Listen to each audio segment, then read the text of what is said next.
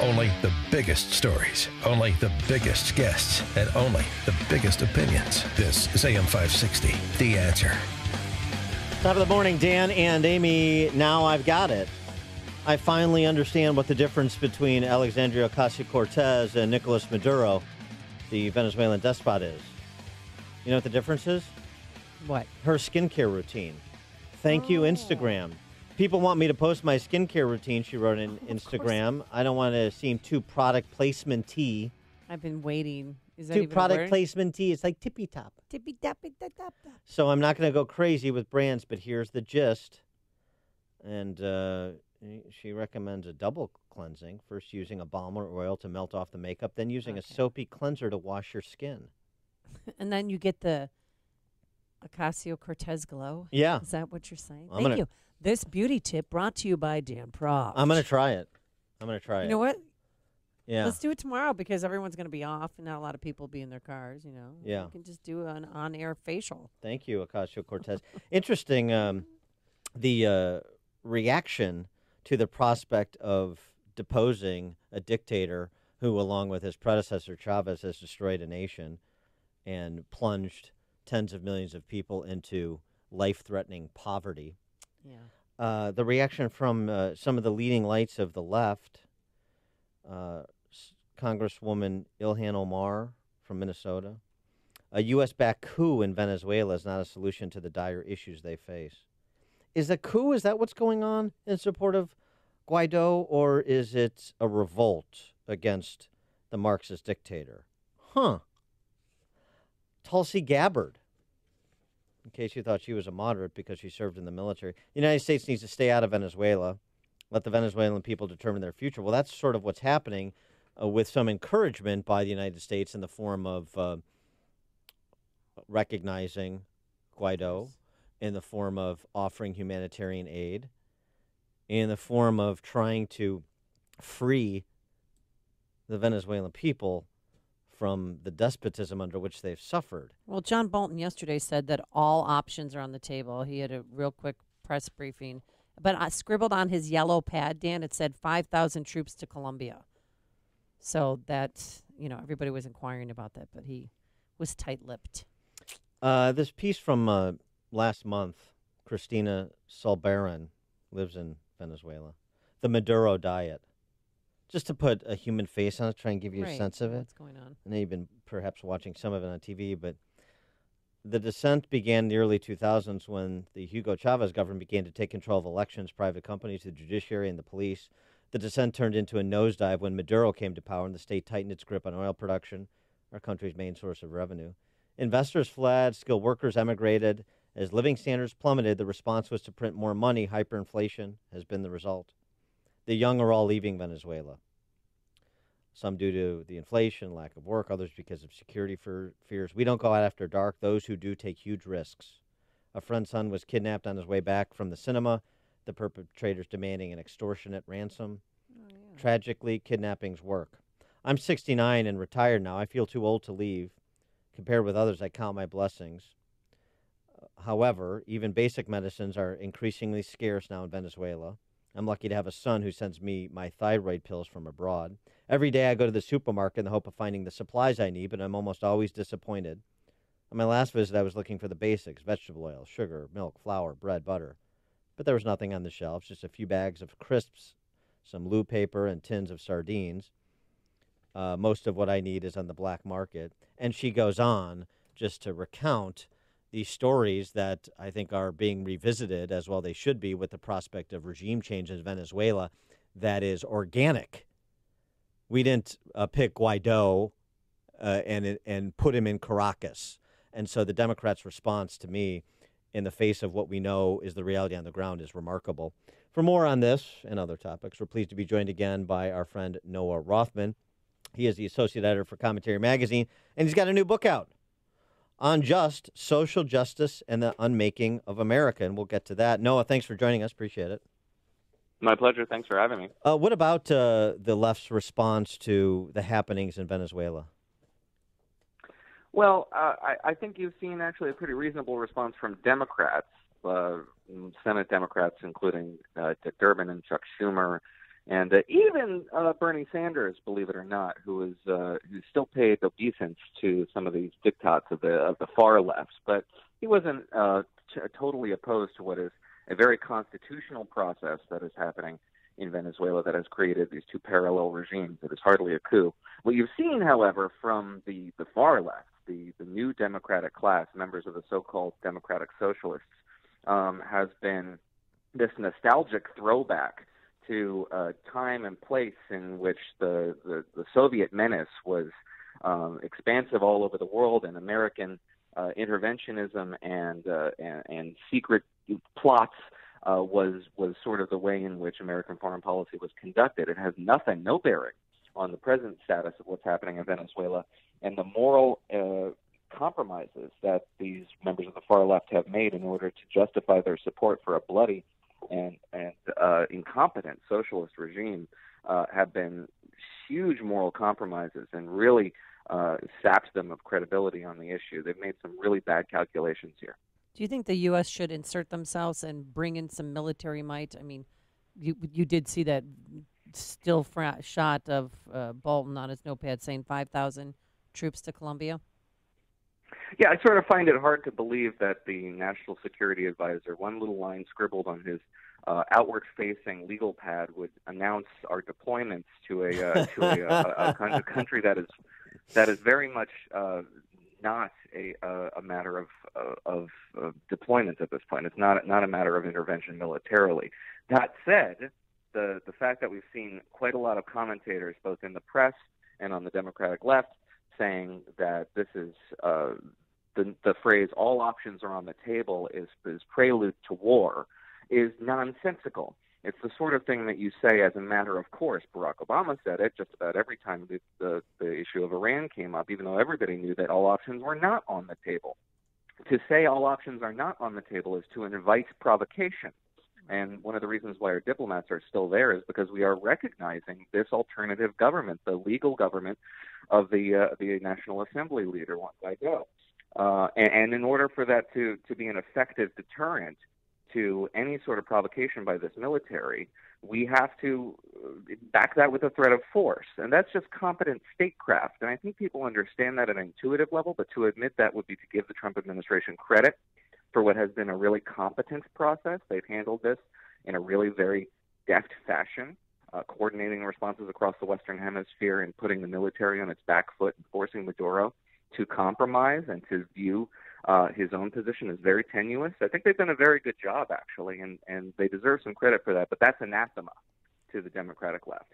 Uh, just sticking with that new uh, Democrat socialist class you were talking about, uh, Michigan Representative Rashida Tlaib, uh, she now of the infamy of saying we have to impeach that MFer, right? And now she's a big celebrity too because of that uh, oh, yeah. grand insight, that courageous statement.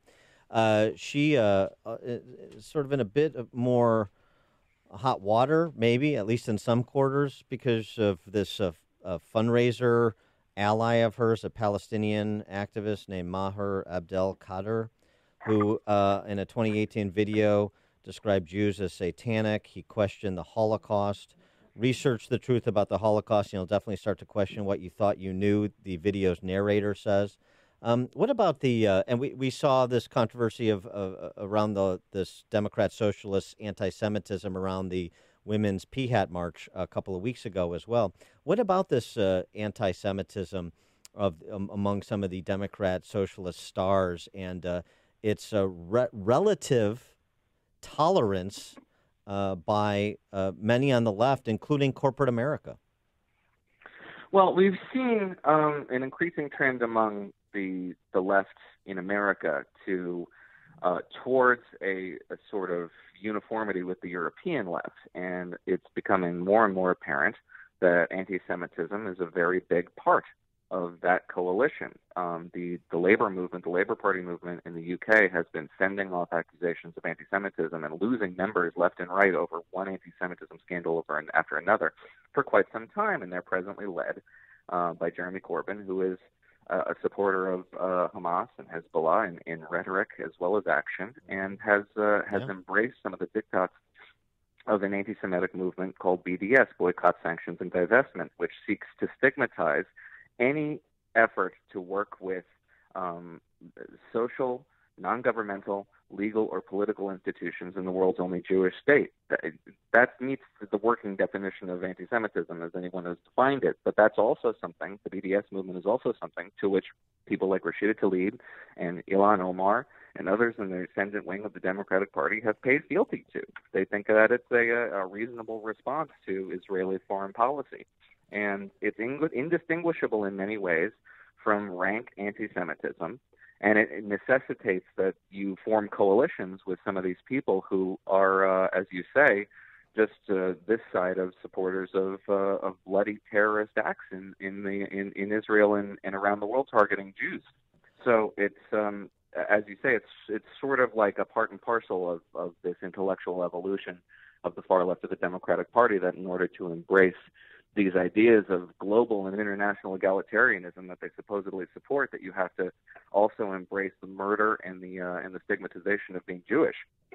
Well, this this is a perfect segue to your book Unjust, uh, in which you you channel Voltaire and his comment on the Holy Roman Empire being neither holy or nor Roman. Social justice, neither social nor just. Uh, explain what you mean. Well, for I suppose for Americans who aren't really deeply involved in this movement, the idea of social justice can just seem like a unobjectionable catch-all for all things good, just sort of a an American idea of fairness and equality and even um, reparative relations for historical wrongs, of which there are many and they are real and valid. But it has become, in the hands of its activist class, an embittering and retributive philosophy that necessitates racial hierarchies and downward social leveling and um, and a programmatic governmental response to uh, historical conditions that the the programmatic governmental response cannot meet, and also creates the idea in these activists that their activism is insufficient, that working within the political system is not going to achieve the process is necessary to uh, affect this kind of historical righting of wrongs, and so they either withdraw from the political system, or worse, embrace extra political activities and become violent. And that is the uh, the evolution that I identify in this in this book. It, it talks about the silly and the serious aspects of social justice activism, the narcissism uh, that it uh, that it encourages in its members, and um, the the ways in which it it transforms its adherents into something that doesn't resemble an egalitarian uh, American ideal, but uh, something much more European and uh, and far more antithetical to the idea of of a, a a social compact around which the United States is, is generally formed. So it's it's well, I think a pretty dangerous idea. It's it's mostly on the left, but it is not exclusive to the left. Uh, and while it's a small phenomenon, it's increasing in popularity, and it's a, that that popularity needs to be arrested immediately. And so, identify some ways in which you can see social justice in the wild, look at it and know what you're looking at, and then hope to stigmatize it and isolate it and stop this progress before it's too late. Yeah, I mean, it seems to me uh, one of the things you're you're getting at in the book is about uh, explaining these contradictions, right? Uh, the misnomers. Uh, von Mises uh, talking about socialists many moons ago said liberals don't believe in liberty. Uh, now, you, you, that seems you know, to be a contradiction in terms, but it needs to be explained so you understand exactly what the underlying substance of the the kind of top line appellation really implicates.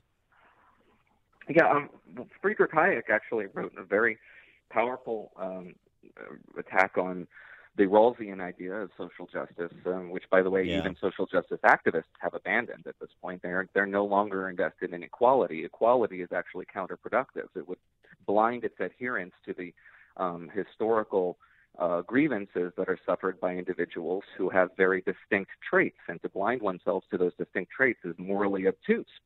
Um, his uh, what Hayek said about social justice is that it is essentially um, antithetical to itself. Once you append social basically onto any word, it dilutes the meaning of the word that it is supposedly modifying. Mm. Um, but it is the idea that you have to create institutions, Rawlsian idea, that you have to create institutions that will mete out justice in a disparate fashion. And so those institutions, in order to achieve equality, have to treat individuals very differently.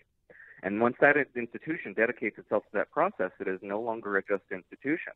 It is going, it is creating for itself a, a radicalizing concept that will necess- necessitate discrimination and downward leveling. So what, one of the things, you know, affirmative action used to be this idea that you have to build certain segments of the population up because they've been historically wrong. Positive discrimination. And the effect of that was negative discrimination too, but that was sort of voce. It was collateral damage, and it wasn't the desired effect, but it was just something that happened along the way. Now, negative downward social leveling for social justice activists is the point. If there's any positive leveling that attributes to that, well, well, it's all well and good, but that's not the whole point of this process. The point of this process is to achieve retribution and to put certain classes where they belong. Um, that's a that's a dangerous philosophy. It's an embittering philosophy, and it's one that I think needs to be stopped. He is Noah Rothman. His thought provoking new book, you want to pick it up, Unjust Social Justice and the Unmaking of America. can also uh, catch his writings always at Commentary Magazine. Noah, thanks for joining us. Good luck with the book. My pleasure. Thank you. And he joined us on our turnkey.pro answer line. This is the morning show more Chicago radio listeners are choosing. This is Chicago's Morning Answer on AM 560.